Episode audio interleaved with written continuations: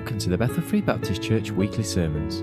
This is the morning service of Sunday, the 21st of November 2010, entitled Grace and Truth. And the Bible reading is taken from John chapter 1, verses 1 to 14. Here's Brother Chris Mansfield. The Gospel of John, chapter 1. Now, Cecil has kind of got a little bit to answer for for this because in one of his prayers, he was talking about the Lord tabernacling, tabernacling amongst us. So this kind of like spread from there. So we're in John chapter 1. Very familiar to us. And I'll read from verse 1. In the beginning was the Word, and the Word was with God, and the Word was God. The same was in the beginning with God. And all things were made by him, and without him was there nothing made that was made. And in him was life, and the life was the light of men. And the light shineth in the darkness, and the darkness comprehended it not. There was a man sent from God whose name was John. The same came um, to witness to, um, to bear witness of the light, that all men through him might believe. He was not the light, but he was sent to bear witness of the light. That was the true light which is lighteth in every man that cometh into the world. He was, he was in the world, and the world was made by him, and the world knew him not. He came into his own, and his own received him not. For as many as to receive him, to give them um, power to become the sons of God, even to them that believe on his name, which were born not of blood, nor the will of the flesh, nor the will of man, but of God. And the Word was made flesh and dwelt amongst us, and we beheld his glory, the glory of the only begotten of the Father, full of grace and truth. Um, the uh, scripture text is going to be verse 14.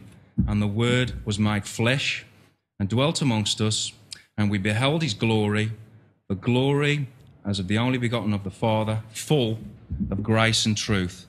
Um, if there's one thing that we can glean from this scripture, um, the main point in which I want to try and get across to you is Jesus was full of grace and truth.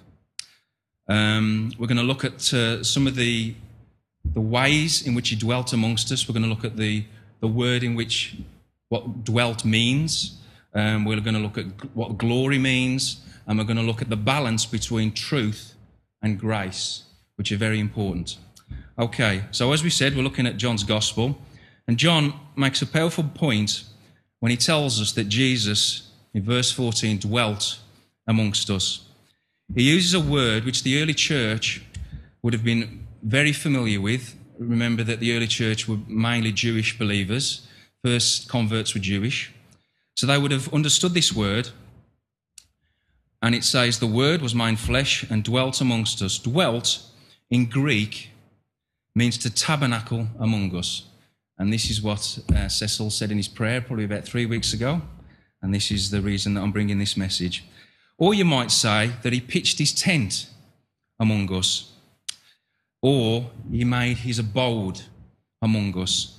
Now, the first thing that I want to kind of point out to you is the, the aspect of the tent. Now, you say, why are we going to be talking about tents for? We're supposed to be talking about the Bible. But at the end of this, you'll understand with a few scriptures what I'm trying to say. Jesus' first coming was a important coming but it was, if you remember, his ministry was only three and a half years. He was on the earth for 33 and a half years. And his first coming was to redeem us back. He's our kinsman redeemer, isn't he? He's the one that brought us back into a right relationship with God. When he comes the second time, he's going to be here for a thousand years. It's going to be a more permanent thing. He's going to have his throne. He's going to have his palace. People are going to give homage to him. But what we're looking at here is his first coming and he dwelt among us, he tabernacled amongst us, he pitched his tent among us. Now, a tent is a very humble dwelling. Um, people in the time when this was written, you know, shepherds, nomads would have dwelt in tents. And um, so Jesus chose, if you look at the Greek word, that he, he pitched his tent among us. And it gives us the aspect or the shadow, like Steve was talking this morning, of the aspect of a humble dwelling place and it was very temple, temporal, and it was fixed to the earth very flimsily, and also it could be put away very quick, you know, and moved to somewhere else. And um, you don't need to turn to this. I've got quite a few scriptures, and I'll read some, and you can turn to some. In Luke 9:58, we know this scripture: "Foxes have holes, the birds of the air have the nest, but the Son of Man has nowhere to lay his head." So this scripture is pointing to the fact that Jesus' is coming was for a purpose. It was a very um, flimsy, um, like um, his first coming was a, a, very flimsy connection with the world, but very important. Um, the second um, point is that a tent is very flimsy. It's not like a brick building, you know, it's not very strong. And in, within a tent, unless um, you've got a very, very expensive tent, some of these tents are quite, you know, fantastic now. And um, but the, you know, you, I can imagine the tents of these times were very flimsy, good for the job, very flimsy.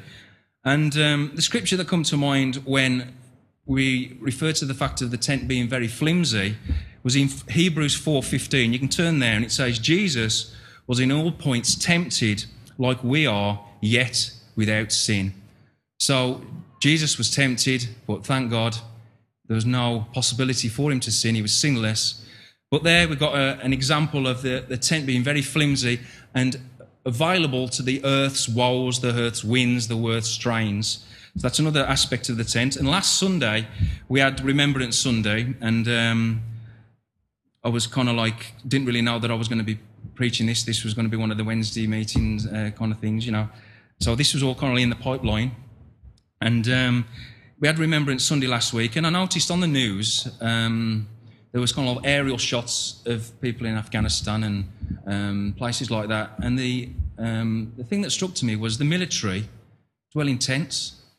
And this really blessed me when I started to look at this.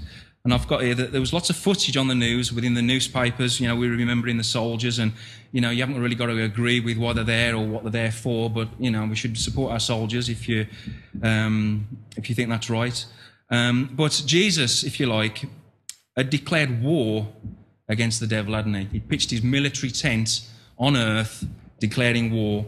And we know that there's a prophecy in Genesis 3:15, and he'd previously prophesied within that prophecy um, that he was going to, um, you know, a war with a serpent.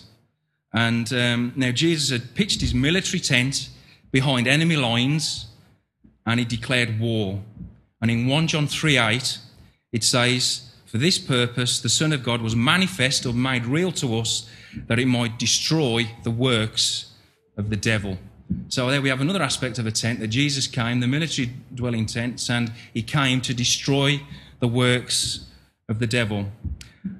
Um, as I've said, a tent is also flimsily fixed to the earth, and um, the patriarchs within the Old Testament also you know, they were dwelling in tents and they moved around a lot.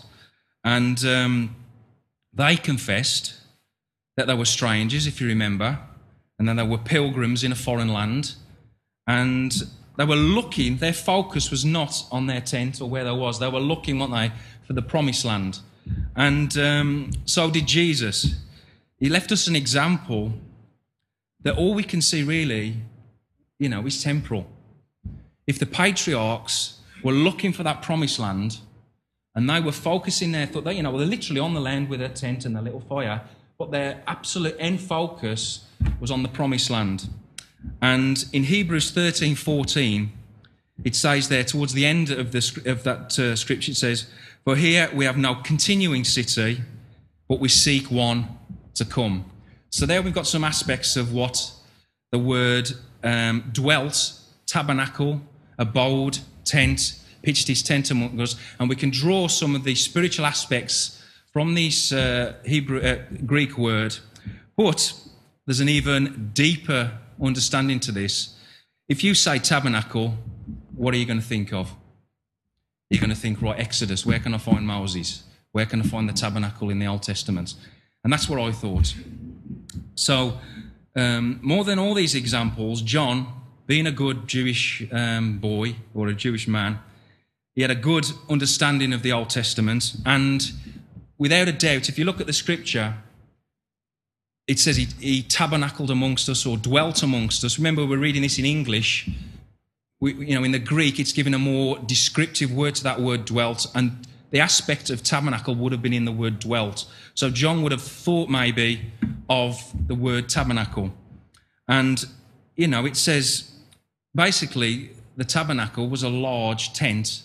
It's even called the tent of congregation, isn't it, if you look in Exodus? So, and that was pitched in the wilderness. And um, God had given instructions to Moses to build this tent, and um, he was to erect it. And, um, you know, there were some that were crafted in stitching and some that were crafted in iron. And all these people, you know, gave to, from their um, works that God had given them to build this, uh, this wonderful tent. And if you remember, it looked very kind of like plain from the outside, but the closer that you got in, the more expensive things got and the more glorifying it got to God till we get to the mercy seat right in the middle. And um, so John, you know, was possibly thinking of the tabernacle because it was a large tent. And um, John wrote just a little bit after, doesn't it? It says he, he tabernacled amongst us. And um, and then we beheld his glory in verse 14. There's a strong connection between the word dwelt and the word glory. Um, John must have had in mind the Hebrew word Shekinah. Now, Shekinah is a word that you won't find in the Bible, um, but it's a word that it describes God for the Jewish people without using his name. So they would refer to the presence of God rather than God himself, because you remember the Jewish people couldn't write God's name down. It was they couldn't speak God's name, and they took things uh, more literal, and they were frightened of blaspheming God's name, so they thought we're not even going to say God's name.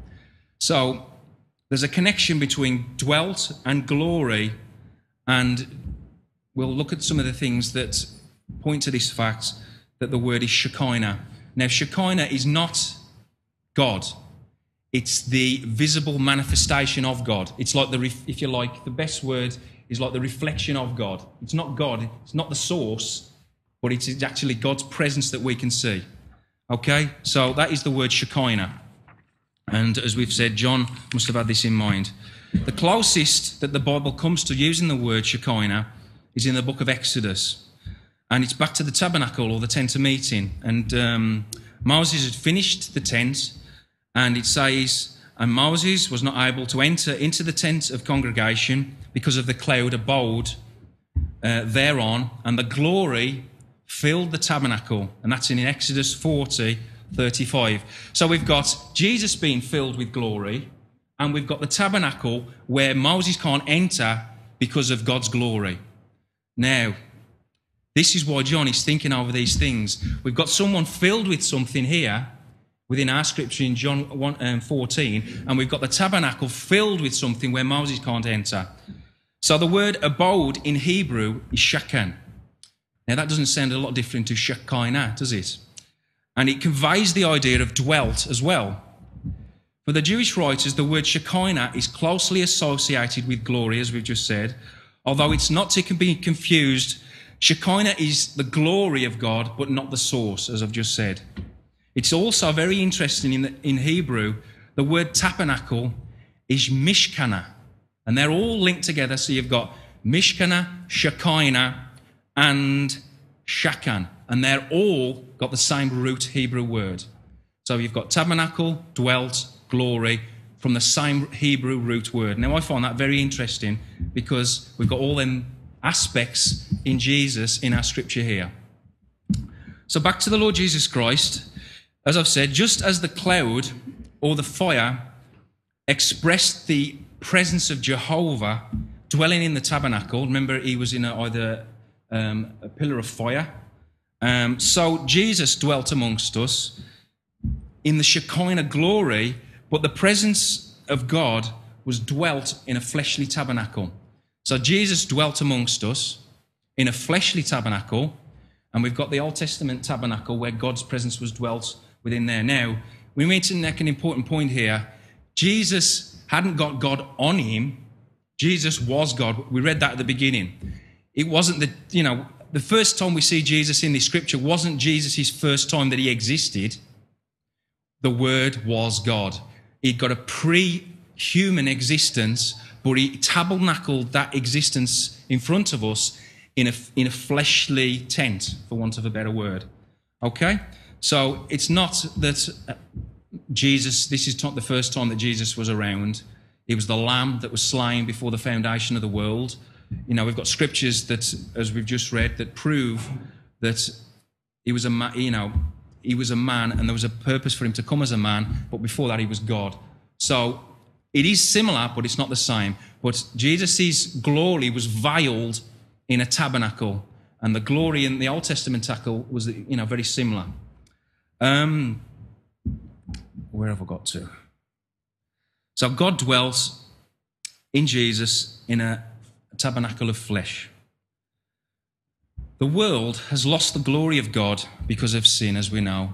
Um, sin has caused a variety of uh, problems. There's grooves in here where Pastor. Oh. I thought there was grooves where Pastor wore the uh, the slots out, but it's not. Um, so sin has lost the glory of God, haven't we? We've, our connection with God has been broken. And in Romans 3:23, we all know this scripture, for all have sinned and come short of the glory of God. We must remember glory's in there. We've come short of this glory, haven't we? And in Romans 5:2, it says, We stand and rejoice in the hope of the glory of God. So ultimately, we can receive the glory of God back through salvation in Jesus. But um, we're talking about the Shekinah of God and it says that um, we look through a glass dimly. It says in 2 um, Corinthians 3.18, we, but we all, with open face, behold as a glass the glory of the Lord, and we are changed into the same image from glory to glory, even by the Spirit of the Lord.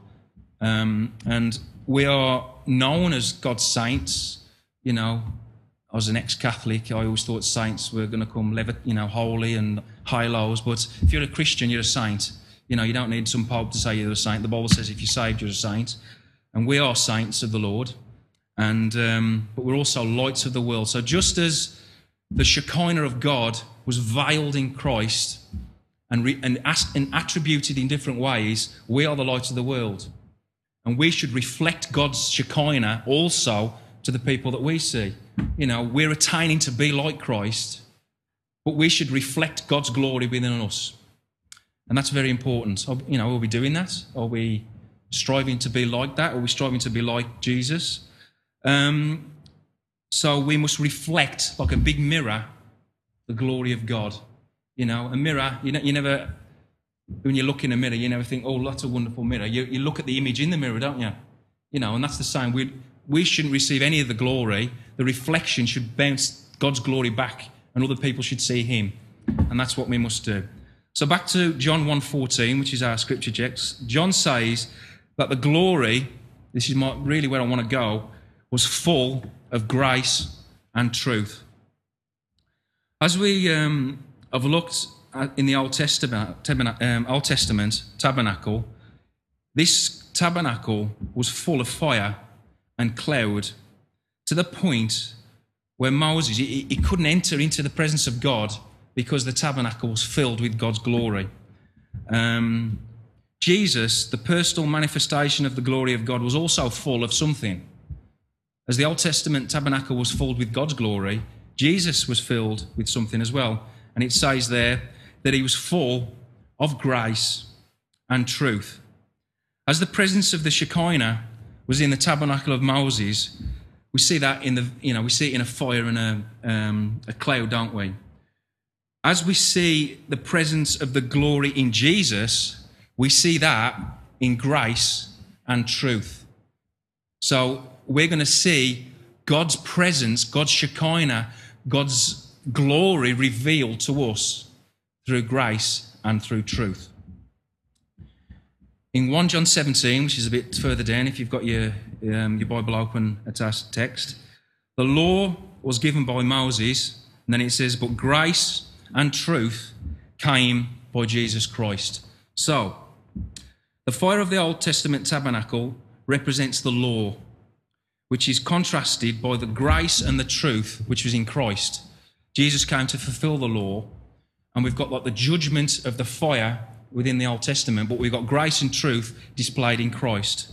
So, what does it mean then to be filled with grace and truth? Um, does it sound a contradiction? Can you have things, you know, two things filled with equal um, amounts of liquid in, you know, can, you know, can sound a bit of a contradiction. But there must be a balance of grace and truth. Too much grace without truth, and we end up with a very social gospel.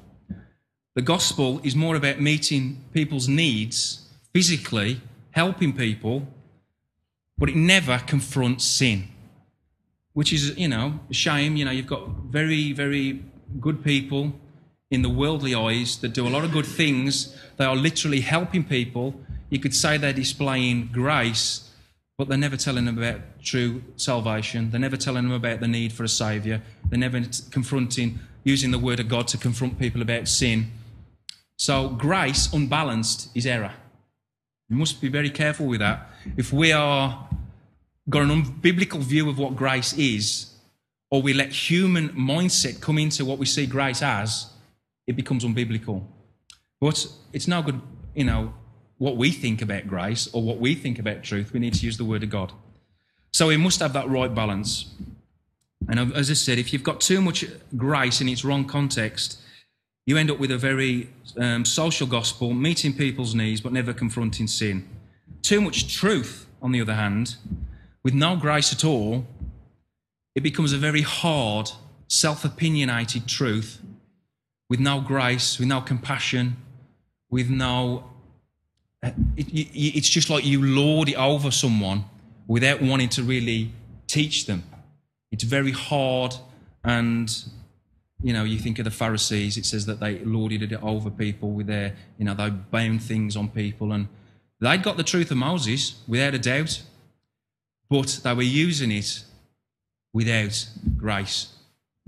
So, um, too much um, truth but no grace means truth for a very hard, opinionated truth, leaving us with no hope. Because if we haven't got the grace, we can't be saved, can we? We might have the truth, but without grace, the two can't come together and we can't be saved by God's grace, can we? So the truth needs to be the same. In Colossians 2:8 it says, "Beware lest any man spoil you through philosophy and vain deceit, after the tradition of men." So this is talking about um, worshiping angels and traditions of men and philosophy. And now, all true, everything comes from God. You know, true philosophy, true theocracy comes. It all stems from God. So whatever they are misusing, originally it's come from God anyway, but they are receiving the truth within themselves and it's puffing them up.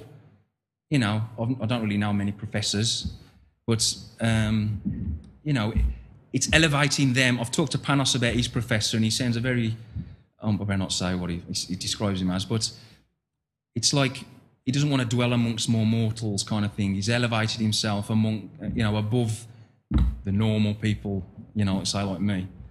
But this is man's truth man's opinion of what truth is, man's philosophy, and the Bible says that it's vain, it's deceitful, and it's after the tradition of men. And in Colossians 2.18, at the end it says there, you can turn there, in um, Colossians 2.18, right at the end it says, vainly puffed up by a fleshly mind. So our mind can be so easily puffed up. You can know your Bible inside out and be not saved and have the truth and not have any idea of what grace is. You can know where to turn to it, you can quote scriptures, but without true truth revealed to us through God's word, we're wasting our time. It's man's tradition, it's deceit, because it's not based on the word of God. As you know, we've got a few radiators going in at the church, and I've been sticking them in for you. And uh, I'm a gas engineer, so I'm well out of my comfort zone here. Um, but when you're commissioning a boiler, when you're actually starting to light the boiler up, um, the burner pressure has to be set exact. Because obviously, if it's not set to the right burner pressure, you can get some really bad detrimental consequences. This is where carbon monoxide poisoning comes in. And so you, you set the gas pressure at the exact mixture with air to, resi- to receive the best possible amount of energy out of that gas. I mean, everything's got a U value, um, a calorific value, and we want the, you know, gas at the minute is a fortune in it, and we want to get the best amount of energy out of that gas to put through the heat in this church, and it applies to anything. And that is called stoic conditions. To have the perfect conditions for the flame to burn with the right amount of air, it's called stoic conditions. So, you know, this was in mind of me because that's what I do. But we must apply this to grace and truth. We have got to have the right balance of grace and truth. Otherwise, we're going to fall into these other categories of helping, but telling, not, not telling anyone about sin, or being very opinionated and not giving any grace. Um, I've got a joke here. I don't know whether to tell you a joke, but uh, the man he jumps out of an aeroplane, he, start, he pulls his parachute, and he's falling down, and he, he can't get his parachute to work. And there's a man starts coming up from the ground, kind of on fire and a bit draggled. And the, he says, "Oh, if only I could ask someone to help me with this parachute." So this man meets him in the air, and he says, uh, "Do you know anything about parachutes?" And the man says, "No. Do you know anything about boilers?" So that's the you know ultimately, if you don't get this gas pressure right, you're going to have a really detrimental effect on people. Um, and the same with grace and truth. If we don't have the right mixture or the correct biblical mixture of grace and truth, we're to, there's going to be detrimental effects. And I've experienced this. I couldn't wait for the Jehovah's Witnesses to come to my door. But it wasn't to show them who Jesus was, it was so I could win the argument. And that's wrong. It's not about winning the argument, it's about them winning the argument, them coming to Christ. And we need to be aware of this when we're talking to people. We must have the right balance. Otherwise, you'll be like that man trying to pull his parachute. And, you know. The word grace means, we all know what the word grace means. It means unmerited favour, it means beneficial acts, um, merciful, gracious, doing good to all, seeking man's welfare by great sacrifices of love. The word truth means, this is interesting. Well, you know, you might think it's not that interesting, but I do. Con- unconcealed, manifested, actual true fact of things that are true. Now, that's pretty straightforward, isn't it? So when we put the two together, grace and truth together, um, means unearned forgiveness. That is, forgiveness provide, provided to those who truly don't deserve it. It was Jesus, full of grace and truth, who said to the adulteress, Neither do I condemn thee. Go and sin no more. That's in John 8 11. It was Jesus, full of grace and truth, who said to the paralyzed man, you know, he was bought by his four friends, wasn't he? Son of man, I'm sorry, son, son, be of good cheer. Thy sins are forgiven you, forgiven thee. And that is in Matthew 9 2. It was Jesus, full of grace and truth, who said to the thief hanging on the cross, Today you will be with me in paradise. And that's in Luke 23 43. We must be careful not to pass over the thought that grace is always combined with truth. Jesus declared the truth, and in him there was no falsehood at all. He was not like the false prophets, he was not like false messiahs, he was not uh, like an impostor or a head of a religious body or religious person who had some truth or some grace. Jesus, the Bible says, was full of grace and truth. So, truth reveals the sinful condition of the woman at the well. Jesus says to her, You have five husbands, and he whom you now have is not your husband. Now that's the truth. And that is in John 4:18. On the other hand, if we read, carry on reading in John 4, grace was applied to the situation because Jesus stayed there for two days and many more believed in his word. So, it, you know, it was grace and truth were applied to that group of people as well. And that's in John 4 40 to 41. You can see there that grace is always accompanied with truth. Then forgiveness is not based on a denial of sin, as if to say sin is nothing. Truth reveals sin, grace forgives sin. That's really important, isn't it? We could just stay there all day, couldn't we, and just think about that. Truth reveals sin, grace forgives sin. Truth from the Word of God, not our truth, not our grace, not man's truth, not man's grace, truth revealed to us from the Word of God. And then we'll be in a good position then to help and to point them to the Saviour. From the beginning, in both the law and the prophets, God promised to be with his people in a more permanent way. As we said at the beginning, God dwelt amongst us in a very temple of existence, veiled his glory in a tabernacle of flesh. When we start looking now at the second coming, it's a more permanent fixture. He's not come as, as just for a while. It's, there's a minimum of a thousand years on this earth, isn't there? That he's going to dwell amongst us. So, from the beginning, in the law and the prophets, God had promised to be with his people in a more permanent way. When the tabernacle was built, God said, And there I will meet with the children of Israel, and the tabernacle shall be sanctified by my glory. So, there we've got the Shekinah of God sanctifying the tabernacle of God, and that's in Exodus 29 43. And it, as I've just said, it also becomes a promise of the future, and we know this scripture. And I heard a great voice out of heaven saying, Behold, the tabernacle of God is with me, and he will dwell with them, and they will be his people, and God himself shall be with them and be their God. And that is in Revelation 21 3. Jesus' second coming is a very more permanent fixture than his first coming. He's like I said, he's got his. It's not a temporal tent dwelling, um, temporal thing. When he comes the second time, it's a very more permanent thing. You know, he's going to be king. He's going to be recognized as king. He's, um, he's going to reign. He's going to have his throne of David. And he's going to receive his kingdom. So Jesus' second coming is very more permanent than his first coming. Well, that's all really good, you know. Maybe we may have learned some things. We may have uh, hopefully come under some um, unction to do something. But where do we stand today? Where do we stand? Are you saved? Are you spreading God's gospel of Jesus with grace and with truth? When we speak about Jesus, we must remember it's the Holy Spirit that convicts the world of sin. It's not a good idea for us, in one sense, to be picking at people's sins like a big scab, just pick, pick, pick, because it's not the combination of grace and truth. You know, the gospel is God's gospel, isn't it? We can't interpret it how we want to interpret it. It's got to be preached how God says He wants it to be preached.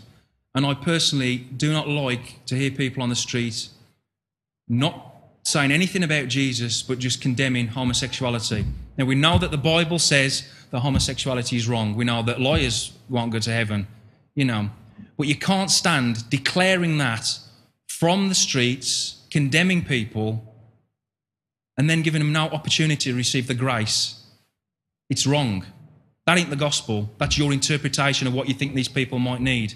Now, in the Old Testament, God sent prophets to declare this to his own people.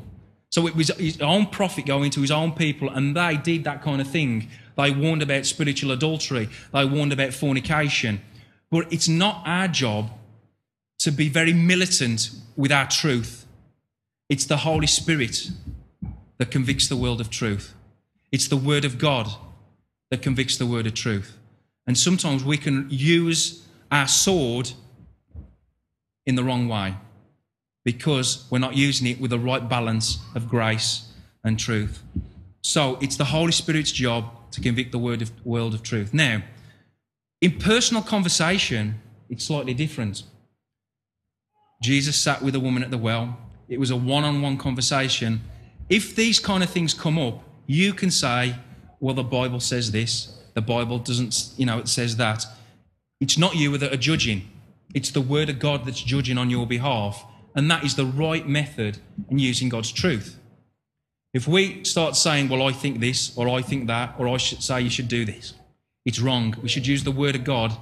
Jesus was the Word that dwelt amongst us as well, wasn't he? And we should also use the Word more so in personal conversation because they might feel more comfortable in talking about things that they find hard to deal with or sins that they might have. But the balance must be right grace and truth. It's God's gospel that we proclaim, isn't it? It's not our interpretation, or we might think Some people, you know, they, they, um, they stand on the street and they get heckled, but they're getting heckled because it's their interpretation of what they think might create a bit of a stir up within people in the street. Now, we don't seek to do those kind of things. If you're proclaiming grace and truth in its right context, it may have that effect. But it's going to be contained within the Word of God. And God said His Word would not return void. If you are interpreting things with your own element of truth on them, you know, you deserve what you get, I think. You deserve it. Because it's not based on this book, it's based on what you think might provoke a bit of a stink in the street. And too many people in the street, I just walk past. Walk past. So, grace and truth. Jesus displayed this. We've looked at the scriptures. Jesus had got that correct balance. And we can sometimes, you know, draw alongside someone and they might feel comfortable talking about, you know, problems that they've got. So then we can say what the Bible says about sin. But we shouldn't be so proud to think that we can stand on the street and condemn people. We are sinners saved by grace. The gospel is the gospel. It doesn't need any interpretation. The truth is the truth, and that also doesn't need any interpretation. On the other hand, you know, you might be saved. You might be on your quest for truth. You might be seeking within yourself to find truth. You might be on a pilgrimage somewhere to find truth, or you might be on your trying to find out what the truth is. There was a man in the Bible that says, What is truth? Who knows who said that? Pontius Pilate said that to Jesus. What is truth? And that is in John 18 38. Jesus really couldn't answer him because he was he got to keep silent before his accusers. He'd already said what he needed to say, say, but at this point, it was he'd got to go to the cross for us, hadn't he? Jesus could have said lots of things to him about what the truth is, but he couldn't really answer him because of prophecy. But Pontius Pilate said, What is truth? Truth is not something that you spend your whole life looking for. Some people do spend a whole life looking for the truth. Truth is not to be found within yourself. I'm going to find my inner truth and all, you know, it's not going to be found there. Truth is not found within religion or within religious practices. Um, and as we've read, man's opinion of what truth is is vain, it's deceit.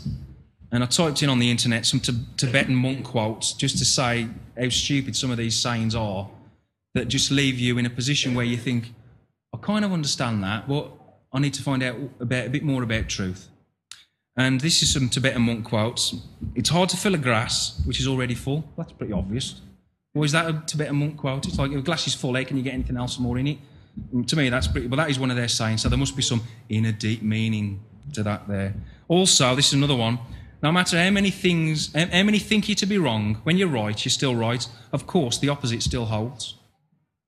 Now, that's, lot, that's like just crazy, isn't it? It's like saying when you're right, you're right, but when you're wrong, you're wrong. But if the opposite is right, then you're still right, but you might be wrong. So these are what men, these people are holy in the world's view of them on their seek for what truth is. You know, the Tibetan monks are classed as peaceful, truth bearing people, you know. But back to Pontius Pilate, what is truth? In Judaism as well, there's another saying if you have two Jews, you have three opinions.